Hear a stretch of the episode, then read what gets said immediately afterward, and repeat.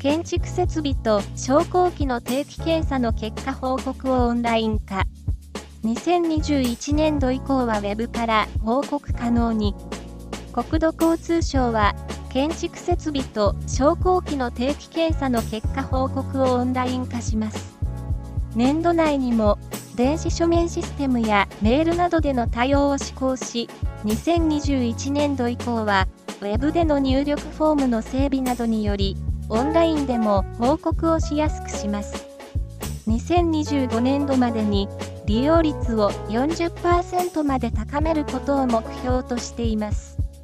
定期検査は、昇降機や建築設備の所有者が、マンションなどの建物を建築士などの有資格者に検査させ、その結果を建物のある特定行政庁に報告することになっています。国がデジタル化を推進する中で、定期検査もその対象に上がっているものの、特定行政庁や建物の所有者、検査者のそれぞれで、規模や体制にばらつきがあり、これまでにオンライン化は全く進んでいません。これに対し、まずは、電子書面送付システムやメールなど早期に対応できる方法でオンライン化を施行し、その結果を踏まえて、方法や留意点などを特定行政庁に周知して対応を促していくことにしました。実施方法や留意点は、今年度内をめどに通知するとしています。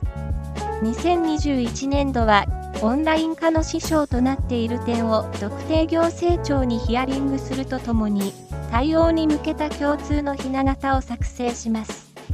さらに、Web での入力フォームの整備といったシステムの構築も進めるほか、国交省のホームページで、オンリアンでの報告が可能な特定行政庁を周知し、オンラインでの報告を推進します。これは、結構嬉しいニュースですね。昨今では、マンション管理業界においては、紙ベースでの書類からの脱却を狙っています。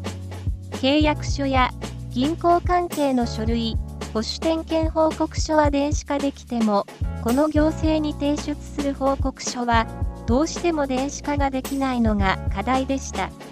これが電子化できれば、すべての書類が電子でやり取りができ、管理組合も管理会社も、業務の効率化が一層に進むことでしょう。